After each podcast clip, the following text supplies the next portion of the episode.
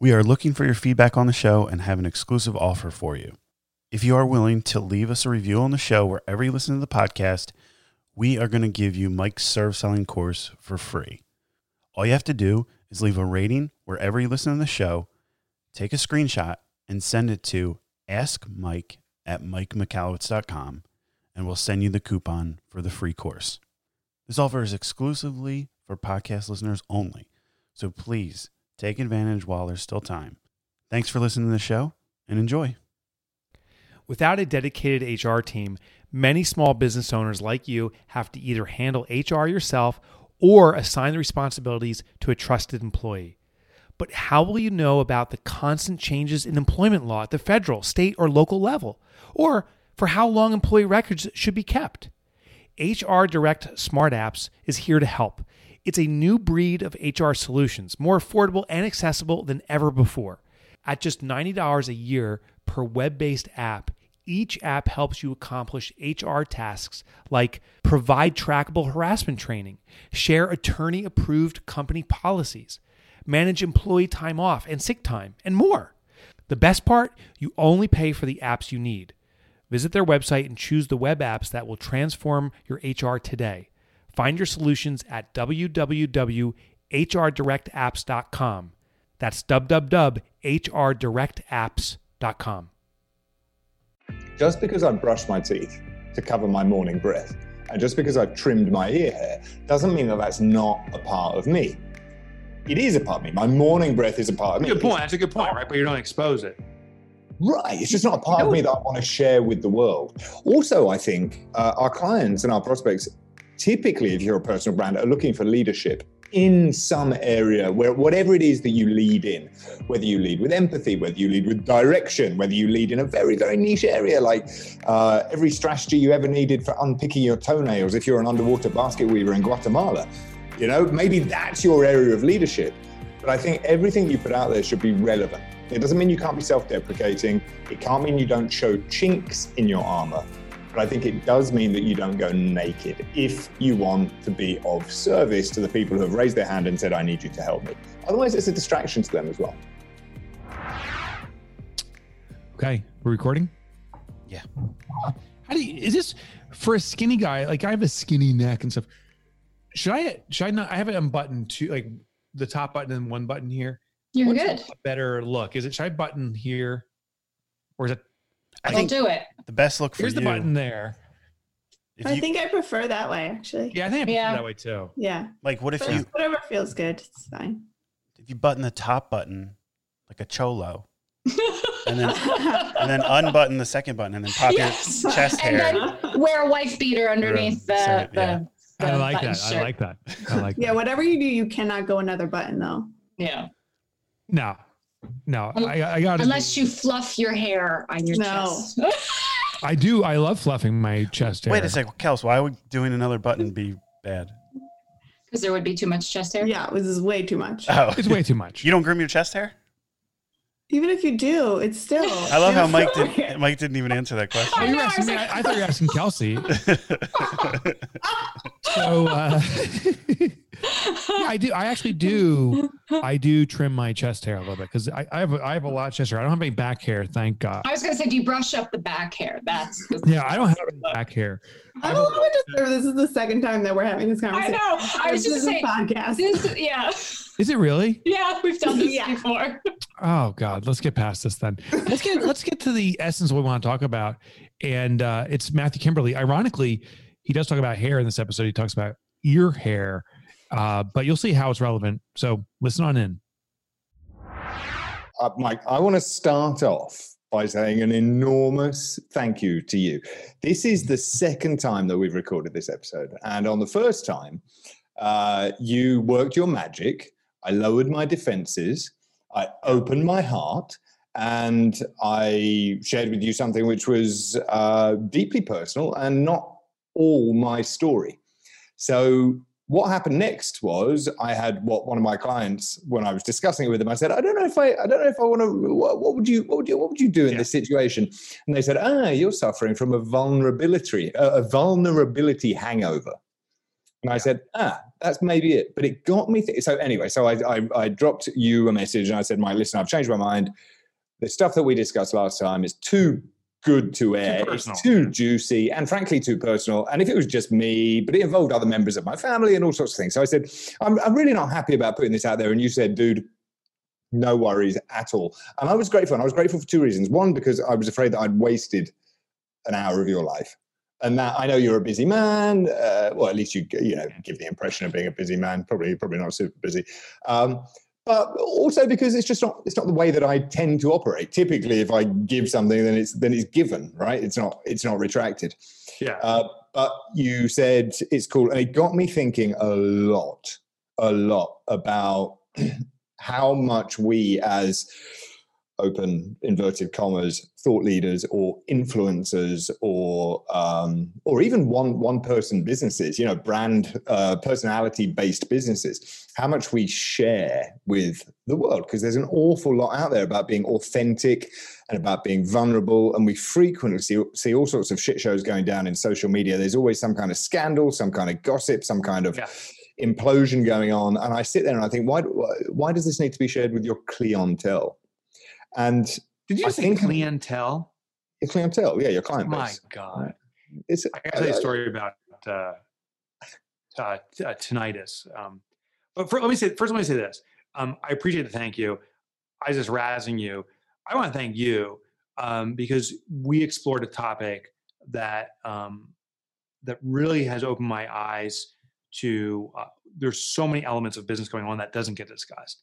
Right. There's also certain conversations that say should stay between two people, and uh, that conversation for forever will. Um, I felt a little Barbara Walters like, like you know, you know, he's actually crying, like, but it just it's not appropriate for airing, and it, and and therefore it wouldn't be of service. It'd be more voyeuristic than anything. I think you're. I think you're exactly right. And one of my one of my colleagues said, "What purpose does this serve vis-a-vis your the message you're trying to get out into the world or your audience?" And it, it didn't. And if you want to know what we discussed, Mike and I will be hosting a twenty-five thousand dollar weekend seminar. Act now. We only have five slots left. yep. Um, so here's my t- here's my tinnitus story. So I'm I'm in Australia, and I I have tinnitus. Uh, if you don't know what tinnitus is, it's a constant ringing in your ears, and I've had it since birth. Um, so right now I hear this constant ringing. I'm so I- grew up with it. I don't know other. I actually thought silence was ringing. Like when someone's like, "Oh, the room's silent," I'm like, "Yeah, totally silent," which is like constant. Like I didn't know that's not normal. So um, I'm in Australia and I'm talking with this gentleman there who uh, I don't know how the co- topic comes up, and I say, "Oh, I have tinnitus." He goes, "Oh, it's interesting. I work with people who have tinnitus." I'm like, "Oh, what's tinnitus?" He's like, "Well, tinnitus is this ringing in the ears." I'm like, "That sounds very similar to tinnitus." Dude, like for 20 minutes, this moron here, we're talking about the exact same subject, and I have no clue we're talking about the same subject because it's clientele or tinnitus. So Don't you use the word honorarium? Speaking of speaking I of use honorarium. You You use the word honorarium. I know you've been. I've I've watched you be ribbed for that. So I'm happy to take a ribbing for clientele. That's fair. That's fair. So here's what I wanted to explore with you today is um, well, it's actually a couple elements. Midlife crisis as an entrepreneur. Like Yeah. you're going through a shift. COVID is expedited for all of us. I want to know that experience. But I also want to talk, and this is where I want to start, is is what is shareable and not. You are a personal brand.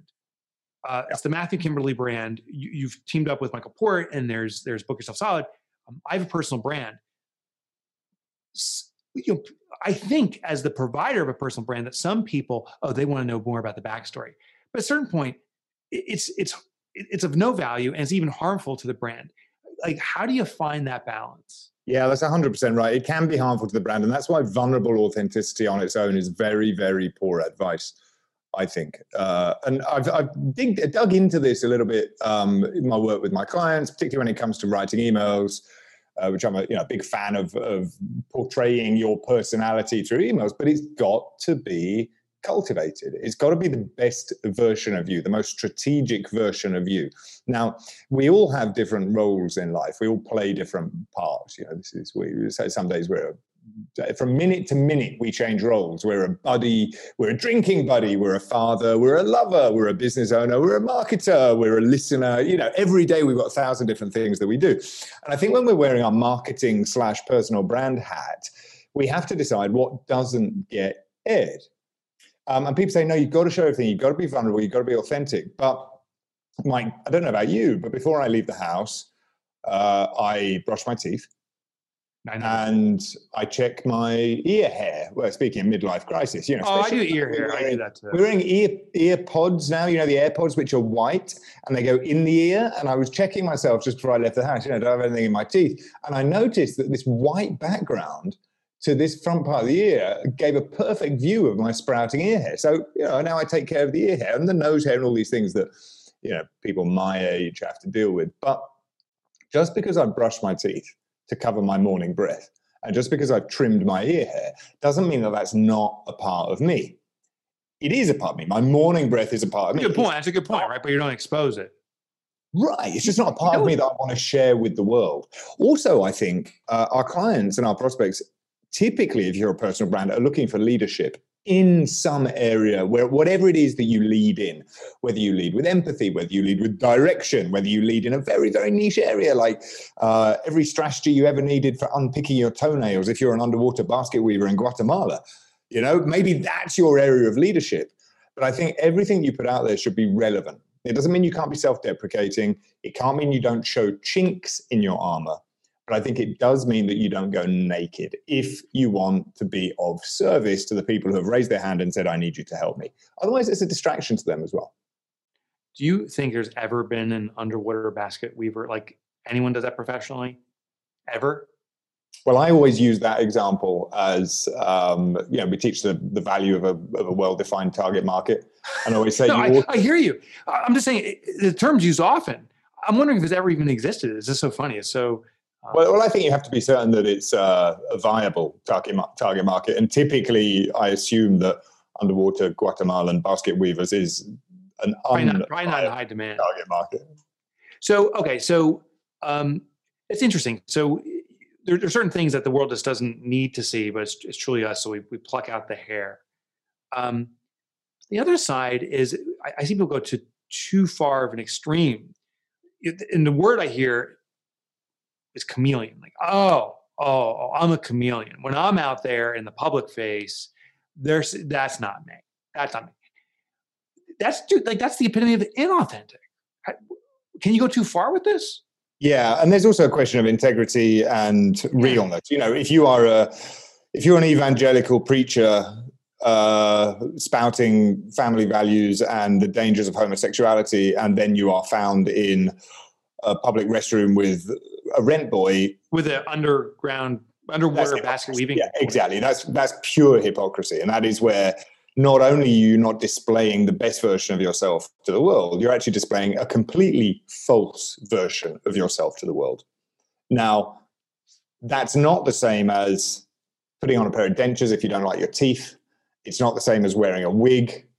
It's the same as wearing a wig and saying, baldness is nothing to be ashamed of right? So you've got you've got to be you've got to make sure that this version of yourself that is projected to the world is true to you. It can be amplified. It should not be hypocritical. Although i always have a lot of you know I, uh, things like char- le- charges leveled against people for hypocrisy Yeah. tend to be ungenerous. Like Yeah. we all make mistakes.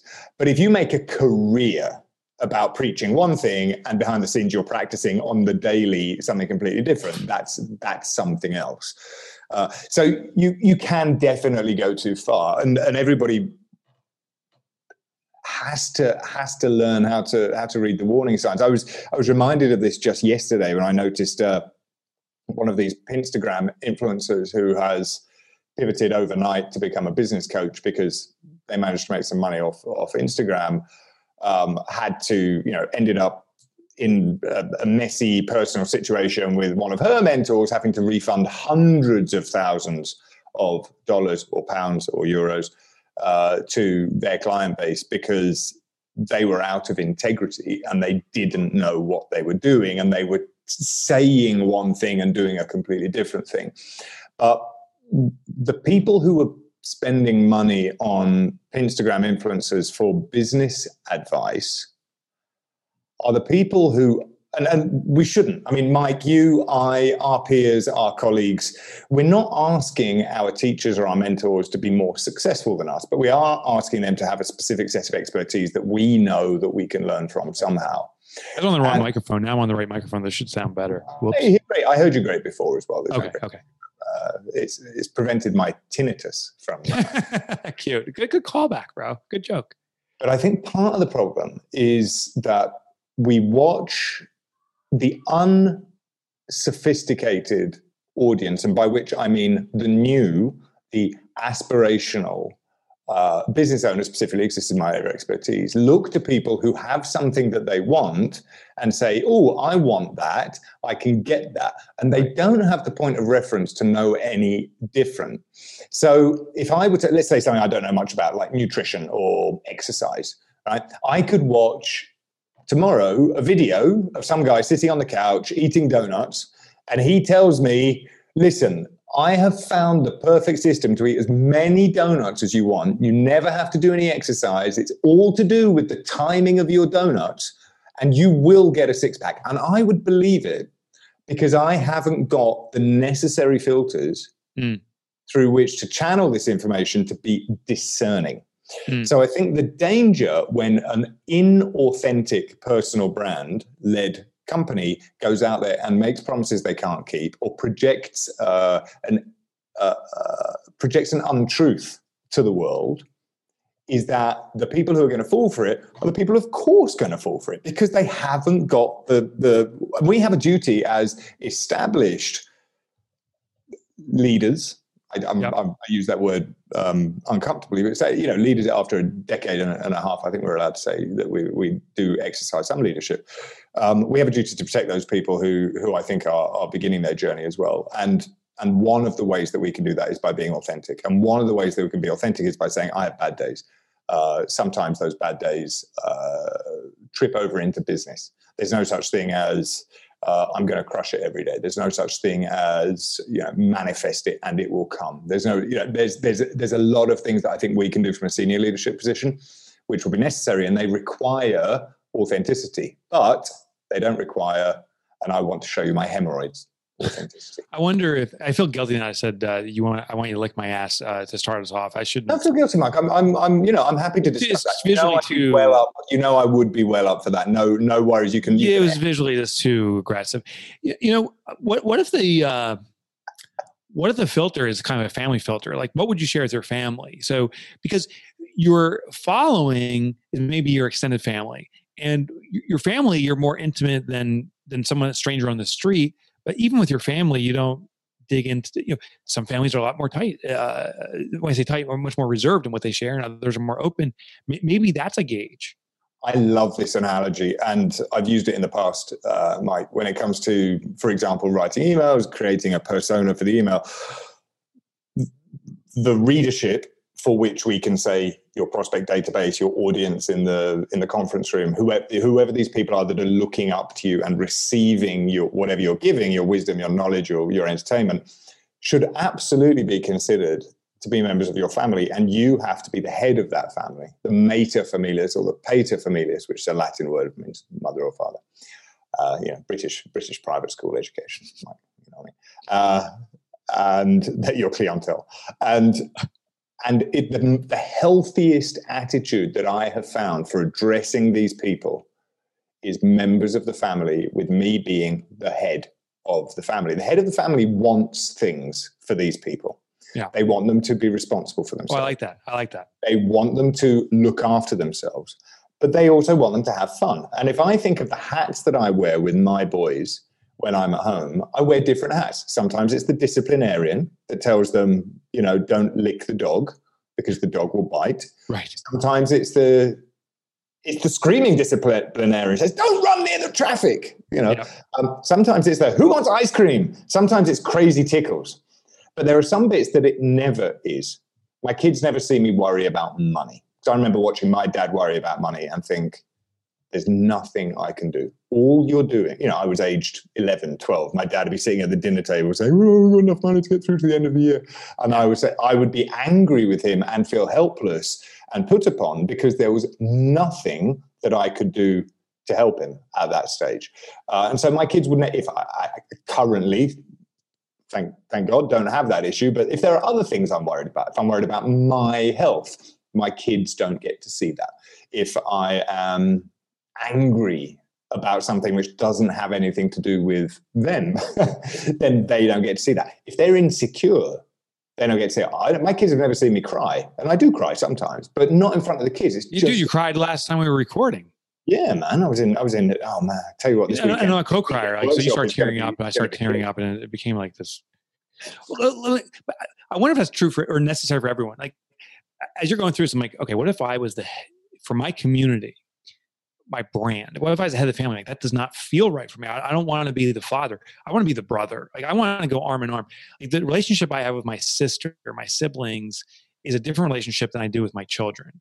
My children, I have to give them guidance and um, I have to be more pure. My sister, I can be more raw, and it's more of a mentor, a, a co-mentoring relationship. So I wonder if our our listener who's listening in right now is like, oh yeah, I can see how this. You know, when I put myself out there, I, wonder if they they select what part of the family they are. I don't know. Do you like that? Yeah. And, and, and this is, I- I'd say that's absolutely critical because there's no cookie cutter approach. Everyone gets to choose their role, but they've got to be Yeah. strategic in it if they're wearing a marketing hat, right? What marketing department worth their salt is going to say, hey, we're just going to be everything to everybody? Nobody, right? No marketing department is going to say, no, they say, this is who we are vis a vis the marketplace. And especially for a, for a personality led business, it's critical. You might decide to be the black sheep of the family.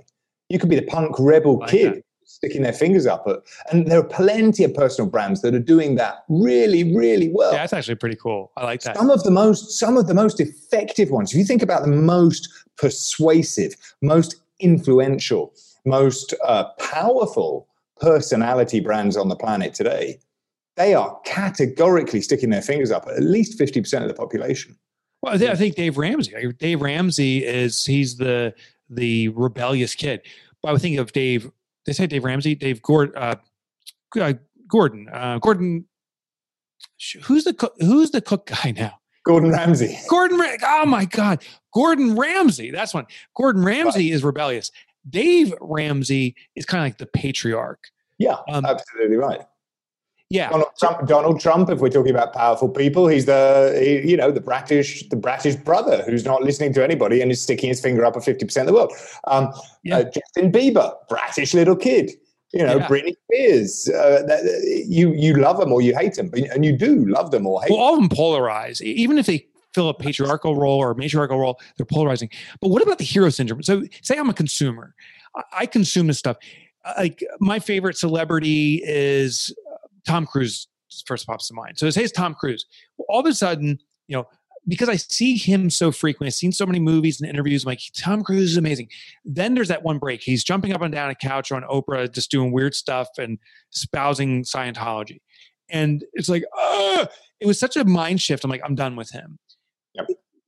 We, how do you, as a personal brand, how do you prevent that that perception of being a hero, that you're the superhuman, because you're only going to disappoint people at a certain point. yeah, and, that- and that's why I think you should be showing chinks in your armor at some point. I also from day think, one. I, th- I think Tom Cruise made a strategic fail in that in that regard. You know, I mean, he, we- he's still loved. I think he navigated through it. It's just in my mind, he lost me as a uh, un, what's the word? Um, a, a, blindsided fan. is like, oh my god, he's a, this guy's perfect, as an example. And then I'm like, no, he's not. And I still love his his movies and stuff. I'm like, I, as a person, I, I don't aspire to be like him or whatever. yeah, you know, some back when I began in this game, it was easy to use swear words to get attention, right? Because they were outlandish. They were not everybody Right. was doing it. This was before the days of Mark Manson's brilliant book, um, and and and it was it was like a cheap hack, but it definitely like my book. When my book How to Get a Grip was republished a decade after original publication, the publishers told me we're going to change the name of the book to Get a King Grip, right? Um, and I was a, I was worried that it was derivative because Yeah. Mark Manson's book was so popular and so good, and there were so many books with the F word in the title. Yeah. And I mentioned this to the publishers. They said, "Yeah, but." It signals to the reader exactly what kind of book it is and who it's for. So it's, it's, it's true and it real, right? it's a label now. Um, so back then, what I saw is there were a lot of sweary, rebellious, punkhead, extreme personality types. And they got a lot of traction very quickly and they burnt like a flame, right? They burn very hard and then they burn out. Yeah. Tom Cruise is probably in his fourth decade now of of being a movie star, right? He's never gone down the controversial route. He's been lucky enough to be incredibly hardworking. I'm sure he said he would have said he got the breaks when he when he expected to get the breaks. But it's easier for the personality led business who doesn't have the Hollywood studios behind them and who doesn't catch the series of lucky breaks that and genetically blessed circumstances that, that Tom Cruise has done to be a little bit more polarizing, to stand for something, but more specifically to stand against something. You know what- I think- common enemy. what I think works for Tom Cruise is uh, supposedly, I don't know much about him, and I don't necessarily have the fandom around him per se. I, I admire the work he's done, and and if I if, if I ran to him street, I would be nervous as all hell. But um, he has a reputation, I understand, as one of the most extraordinary actors, and that he um, will thank and, and cares for the entire crew. Uh, he's the most gracious. He doesn't miss a cue or time. There's no arrogance about him on set. He has a reputation for ex- excellence. I think Tom Hanks too. Um, Tom Cruise had though had this public incident that just stands out in my mind because I remember him jumping up on that on the couch about his new wife or whatever. But it really started this uh, kind of perception like this guy is like kind of bipolar or something. Yep. I'm just saying, as a consumer, it, tainted my vision. But I wonder if his core community, his crews around him, they he exposed the real him himself to them, and that's why his reputation continues to be so extraordinary in, the, in how he performs. I don't. Does that make sense? Yeah, and you've got your core community. I remember watching a chat show, it was probably Jerry Springer or something. They were talking about Elvis. And somebody said, How can you love Elvis? He became obese. He was a drug addict. He was a food addict. He was a waster.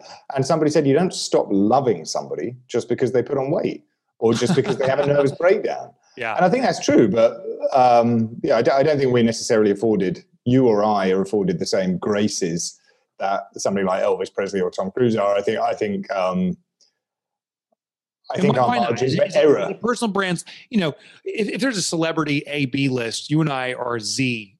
like, like uh, you know, no one knows who I am, and very few people, and and therefore, is it because it's such a small community that if I Well, speak, speak for yourself. up. Speak for yourself, Mike. I'm, I'm definitely around the L or M. Uh, in, in, you're, you- you're the LRM, I'm on the Z. but listen, listen, if if if I mess up or you mess up, small community that has adoration for us, you know, do, do we lose those hundred followers and, we- and we just shot ourselves in the foot? And is is Tom Cruise um, or Tom Hanks afforded that mistake because they have not 100, they have 100 million fans? I mean, is that is that part of it? I don't know I if you know the answer. Just want yeah, so I think I, th- I think the useful part here is for is for anybody who's beginning a personal brand to think if I can be strategic before I open my mouth, if I can be very careful about what I do, if I can think twice. In your book, Profit First, you say uh, you tell a story about a guy who you go on a car ride with, who's going to buy I forget what it is, a new computer or, or office supplies or something, and he just puts it he puts it on a list and he says, "I'll think about it next week." Right. So if you are it's like you should never write an email when you're angry or you should never make a phone call right just just just be strategic about the version of yourself that you put out into the world the internet doesn't forget people don't forget you will definitely be given a second chance even in today's cancel culture depending on the depth of your faux pas but with a little bit of consideration you can think if i were to look at this myself a year from now would this be cool or would this be cringeworthy Mm, is this on brand? And the brand can be as wacky or as wild or as fun as you like. But I suspect that a lot of these people who have very visible emotional heart opening Instagram lives with their followers will look back on those in a year or two and say, that wasn't business relevant. I think I put myself back a little way. And there'll be a, the, the, the other side of people going, no, honesty and authenticity and vulnerability is super important. But those aren't the people who matter. Those are the supporters, not the buyers. what I'm hearing is authenticity doesn't translate into everything. Like the conversation you have with your wife or I have with my wife is something just for us because that, that's the most important relationship in my life. The extended family, my community, they, it's still me, but there's certain parts that it's just the intimate, the relationship's not that intimate. So you, that's not going to be discussed. And you should still share some of these things. Sometimes we can share things that will be of value to our audience. Like, you know, um, Dan Kennedy used to share about his alcoholism. Like, this is an issue I had. This is something that I overcame. Um, plenty of our colleagues and friends have, have told stories about unfortunate childhoods, right? After a while, when you're at peace with it, when that's a story that you can share, like if you're in if you're in the business coaching game, Mike, you shouldn't be and, and, and you expect longevity, you shouldn't be saying at the beginning of this year I was facing bankruptcy, but three months on, Right, I've, learned scare all, people away. I've learned all the lessons. Join my program to find out how to make a zillion I'm still dollars. struggling right now. Pay quickly. I mean, we shouldn't be doing those. There was a guy in the UK uh, I, I noticed a few years ago who um, I'd done a, an event with and had some complaints that we were both booked by the same booker. Uh, I was opening, he was the afternoon. So a lot of people came to see me and ended up with him, and uh, they they felt a little bit icky, a little bit dirty. He was a run to the back of the room type, Oh, I don't, I don't like that. I just do not. and um, and so I had a couple of notes, a couple of complaints, and then there were some Me Too allegations against him as well. So basically, the guy was not in my favor, and and and just you know out of curiosity because everyone loves a car crash i'm just watching what's going on in his career and and he posted um, on the social media on the social media sign of our age posted on social media that he was celebrating uh, being nine months out of uh, a psychiatric institution which is great for him i was thrilled that he's got fixed got the help that he needed yeah. and everything. But I wouldn't share that nine months. If I if my clients are looking for leadership, I wouldn't say, you know, I've just I've just been released after an inpatient stay in a psychiatric unit. That's something which um, is a personal medical matter. Do you have to disclose that to your clients? Not if it's not relevant. Not if it's not relevant.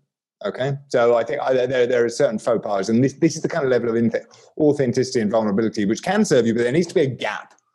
Right, There right. You just, you just don't put it on the. Yeah, it's I like you lo- running someone on the street or someone you never met before, and they start dumping you on you. It puts burden on the receiver of that knowledge. Hey, I'm, I'm curious about uh, midlife crisis, right, and how it translates into this this community. So, if you have a community of followers, um, you and I are both at the midlife crisis stage. What does that mean? How's it? Is it important? Is it even relevant? Um, and is the aging of an individual so this is all kind of packed in. I just want to open a conversation around this. Is this an aging of an individual as a brand representative? Is that relevant? Um, is that important to to realize that you know how I was ten years ago is a different person than I am today?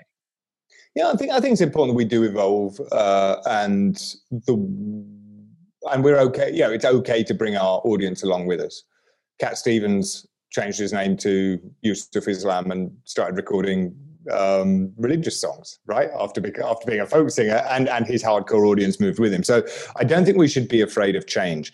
Uh, I also think consistency is not necessarily our best friend. Like Mm. I chose whiskey as my motif uh, when I was 28 or 29 and indestructible. My liver was indestructible, right? My whole brand, my whole brand was built around whiskey.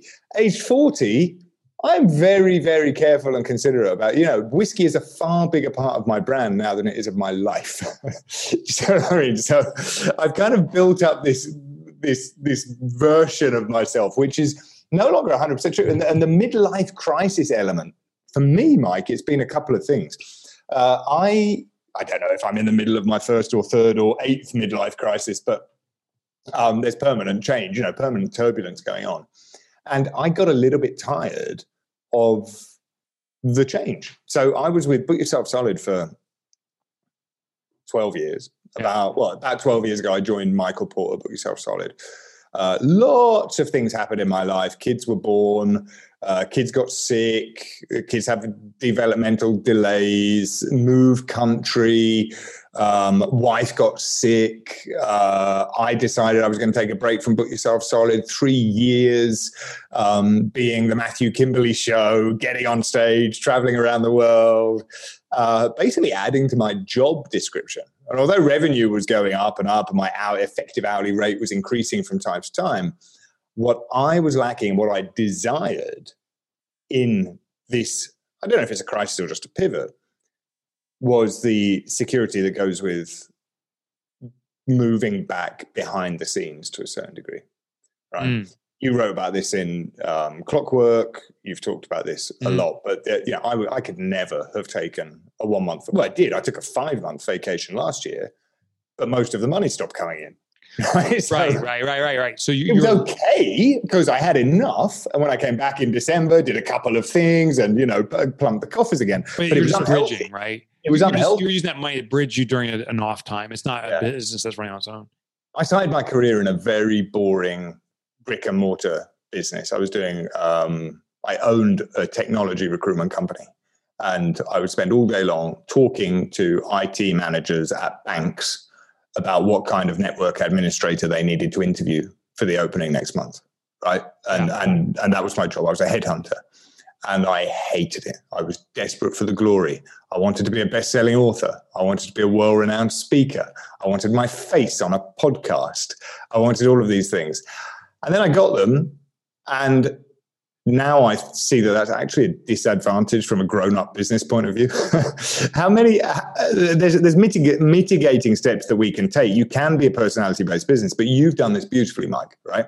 You've got a personality based business. Those who know your books or your programs know you, but they're all businesses that run themselves. All right. You are a beneficiary of Right. of having put systems, structures, and key intellectual property in place in order that you are genuinely a business owner, uh, as opposed to being a well paid consultant or a well paid speaker or, or whatever those things might be. I risked going off in the opposite direction. I risked becoming a highly paid consultant. Yeah, it is a dangerous situation, particularly as we get older. Like, you can't sustain, nor do we desire to sustain that driver energy. Let me ask you this though: uh, back to kind of this midlife crisis. You know, we do. You're the whiskey guy when you're in your 20s and 30s. Now you're in your 40s, 50s. You know, Hang on, hang on. I just, I just turned 40. I just turned 40, Mike. Let's, uh, you son give of a you son a 40s, You son of a dirty bitch. So I- you see these politicians um, that they're running for office, and then you see pictures from them when they were in their college fraternity wearing blackface. And it's like, my God, are these the most racist, horrible, despicable people? You maybe they did stupid things, and maybe they've repented. Maybe, maybe, maybe they've changed. But it's today. Uh, everything's preserved permanently. You- You're a flashcard uh, of your entire life. The second someone meets you, where an older guy who's almost 50 now, uh, thank you very much. You is, look uh, better than me. You look younger than me. There's, there's no, well, may I'll take that. I'll take that. I don't. I don't. I don't think I do. Um, but regardless, when we look back, you know, my college days, that stuff. There's maybe a couple Polaroids floating around type thing, but that's it. So, how today, as a uh, as a, as a celebrity for your community, as a influencer, whatever the hot term is of the of the month, how do we get out of that flashcard mentality of everyone can reflect on everything? How, how can you you change opinion? What, what do you do when you make mistakes? I don't know, but it terrifies me. You know, I mean, who uh, who could who could run for office today? Who? Yeah, That's the worst thing. It's Nobody could run for office unless they were prepared that their cobwebs were cleared. And You'll be you'll be every decimated. single person on the planet has uh, skeletons in their closet that they would rather not be shed. I have just today finished reading the Edward Snowden uh, autobiography. Uh, It's called can't can't remember something permanent record. It's called permanent record, and and he says that everybody in the world, basically, he said the NSA and various intelligence agencies, hi folks, are uh, have the capability to read and record every single action that you take pretty much in your life if you carry a cell phone and if you use a computer, right? Pretty much everything, like n- every keystroke, no matter where you are in the world.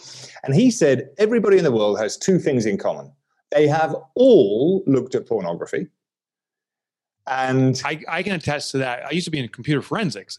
Everyone, Right. women too, but men, ninety nine point nine and everybody keeps photos of their kids and their family on their computer somewhere or in their drive. You know, they're Uh-huh. like he said, those are the two things that everybody has in common. He also says there is not anybody who is not, I'm forgetting the word that you use, susceptible in some way to what do the intelligence agencies call it? Leverage. Uh, what's the um, what? What have we got on this guy? Do we have some? Yeah, dirt? yeah, yeah, yeah.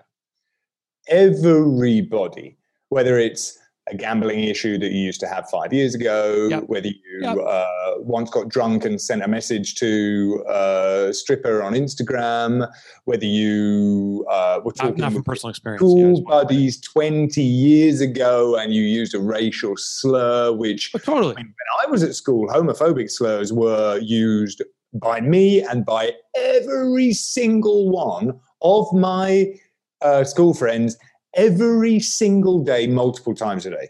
We also used to have, you know, we'd say, we'd say some horrible. And now, if these things came out today, there is a cancel culture. I don't feel suitably qualified to talk about it. And frankly, it, it terrifies me to a certain degree. But what I've, I've given a lot of thought about this to going ahead. You know, what's done is done, right? If there are skeletons to be dug up, be prepared for them to be dug up.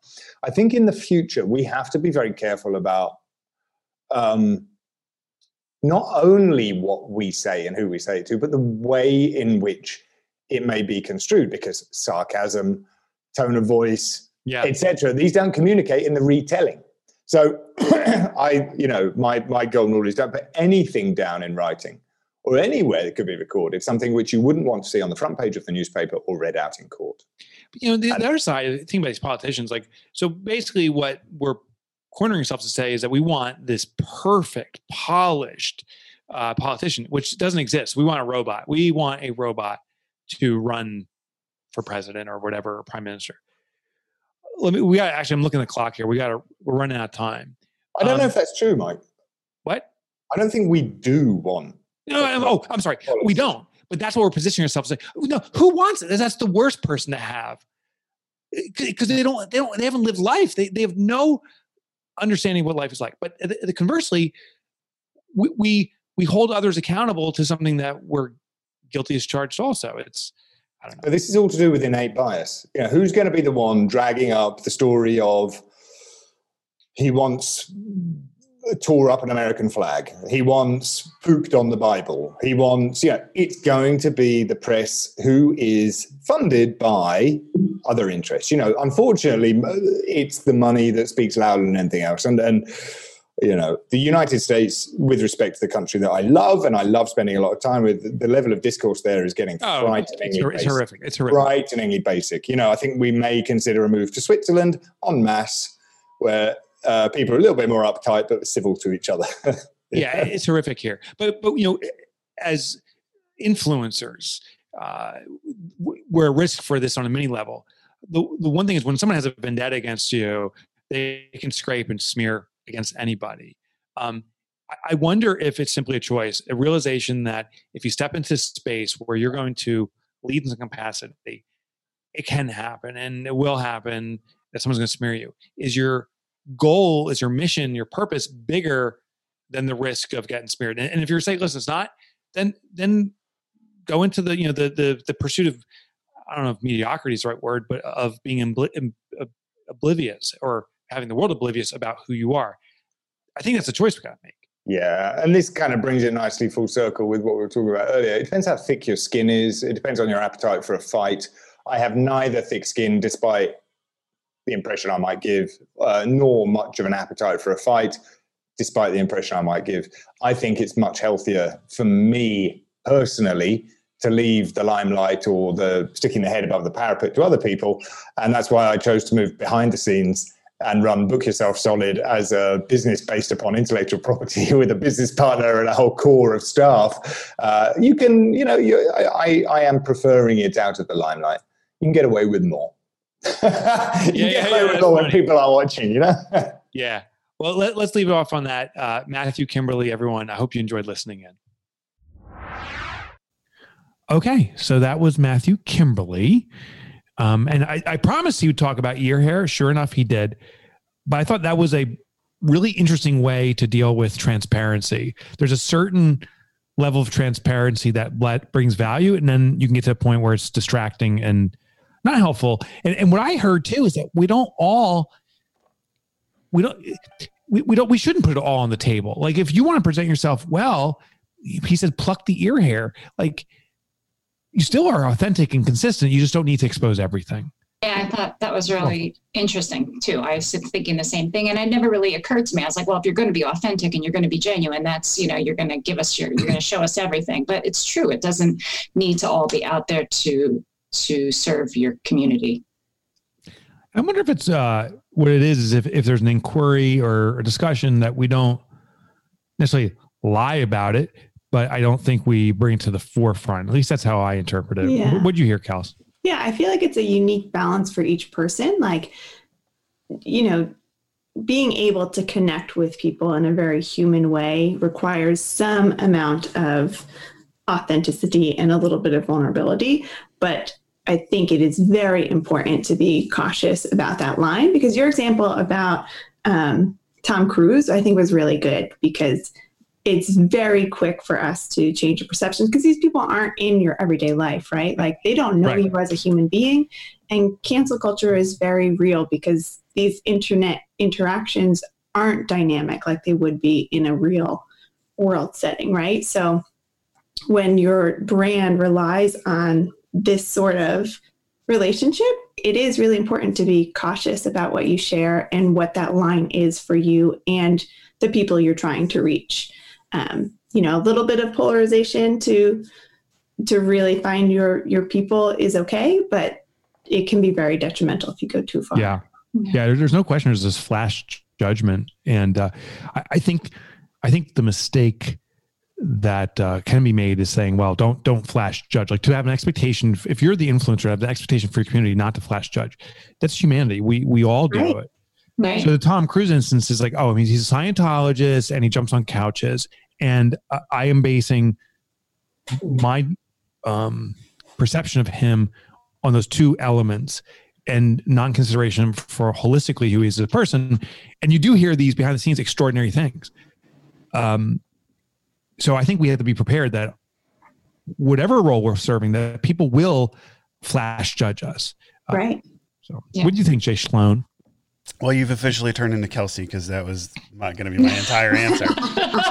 Um, and then you did a second part, which knocked out the second thing. That was, um, but no, just to go off of what Kelsey was saying about uh, cancel culture, it's funny. Recently, Chris Pratt has been like they've been nailing him on Twitter for something ridiculous. Yeah. And Robert Downey Jr. said, "Oh, you know, basically to all the people who've never made a mistake in your life." uh, and then um, it was uh, Mike Tyson said, uh, you know, recently, and it wasn't related to that, but just in general, the issue with uh, you know cancel culture is people have gotten away with on the internet for saying things that they would get punched in the face normally in real life, and there's no repercussions for it. Like you know, so people have just gotten worse and worse and worse. Um, and I just, I, I just think like, yeah, I think you know, people need to knock themselves down a peg and realize like, look, people make mistakes. You like, you know, if you go through anybody's, you know, history and, and micro, you know, everything with a magnifying glass, like you're gonna find something. Like it's just like people are Yeah. human. Like they make mistakes. Yeah, Yeah, I thought you know what I thought is interesting is that um, we talk about you know politicians and th- there's this expectation of the the perfect politician like you don't have a single blemish in your life, and uh, the point was was hearing from Matthew Matthews. Well, that makes them a robot. Like there is no such thing as perfection, and therefore the expectation for it is so unrealistic. It's it's actually harmful. You're, you're we're expecting robots. Yeah. I like that you guys said, is your purpose bigger than the threat of your name getting smeared? You have to know that about yourself before you put yourself out there that way. Yeah, Mm-hmm. Yeah. And I also like that he recognized that being, you know, not in the forefront, not being the the you know prominent speaker, um, gives him a little bit more freedom to, Yeah. to be, you know, Human. liberal with what he says and what he does, right? Yeah, and to be We got honest, freedom. Uh, I- say Okay, go again, ahead, Jake. Mike. What were you saying? I say we we have freedom to play a game. I'm excited. For Oh, oh, yeah. Oh, okay. I'll just shut up right here. No, but you know, hey, if you have something to say, brother, say it. I personally wouldn't want somebody that looked like they had an unblemished record and is a perfect person because to me it's like that doesn't seem genuine. That seems fake. You know? Yeah. So like Yeah. it's okay to like have a couple like you know little problem. I mean it happens, you know, and you know they possibly learned from it and they do things differently. And it's like you know you want the person that made mistakes and, and learns lessons from it, not the person who thinks they're perfect and and doesn't have anything to learn from anybody. Mm. So there's my two Agreed. cents. All right, but now to the game. You want to go to the Yeah, game? game time. Let's do it. Oh, it's game time. All right. So this trivia is British trivia. British. Yes. Ooh. My jeez. All right. Question number one. The average Brit drinks how many cups of tea per year? Per year. Dang. Per year. Um, All right. A, 347. B, 672. Or C, 876. Okay. All right. Next question. How many countries make up the UK? Is it three, four, or five? Okay. And in British slang, the term plonker is used for what? Is it A, bad food, B, a slow driver, or C, an idiot? Feeling good today. Feeling Oh. good. That's good. I know. But we'll see. In doing research for, for this trivia, I, I came across the most amazing slang terms and words. Oh, you- that, so you've inappropriate. I even love heard it. of. Yeah, it's, it's so great. Um, okay, question number one. The average Brit drinks how many cups of tea per year?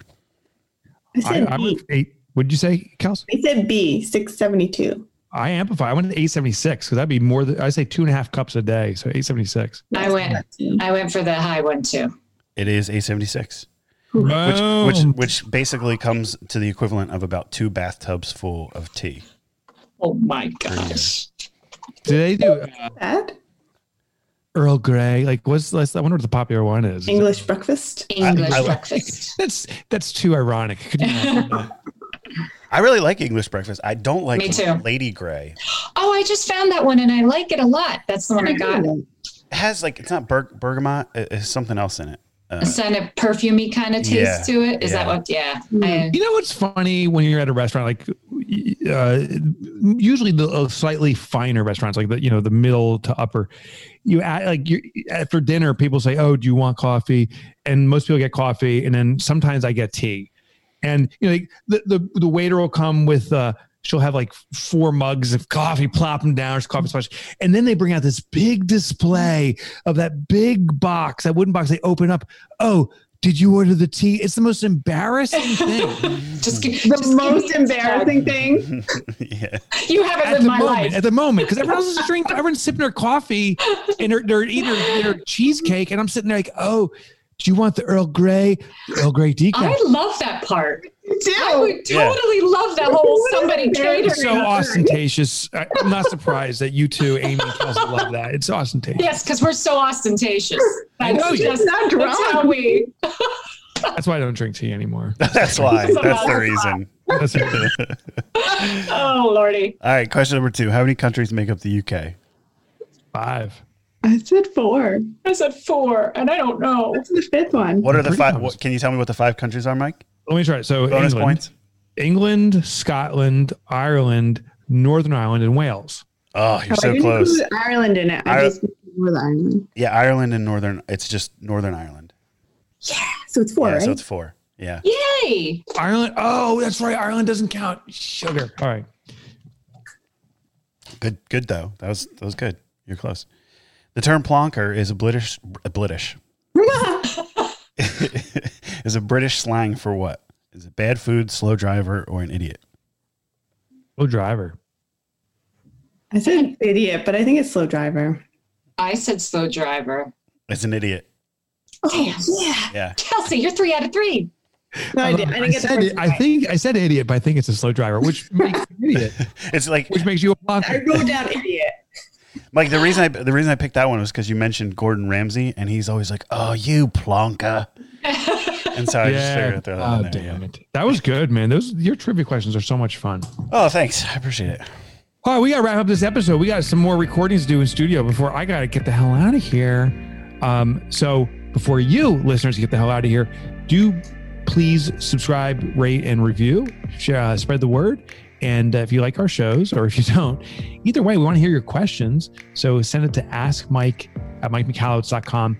We also have this on YouTube. So if you just type in Mike up in your business, you'll find our YouTube channel and can subscribe there too. Did I get it all, J Bone? Yeah, you got it. All right. See y'all. Have Bye. good times. Nice, Wishing Amy. you good time. Wishing you Oh, good time. my. she blew it. That could be a t-shirt wishing you good times. I want wishing you good time. I, I say it all the time. All the time.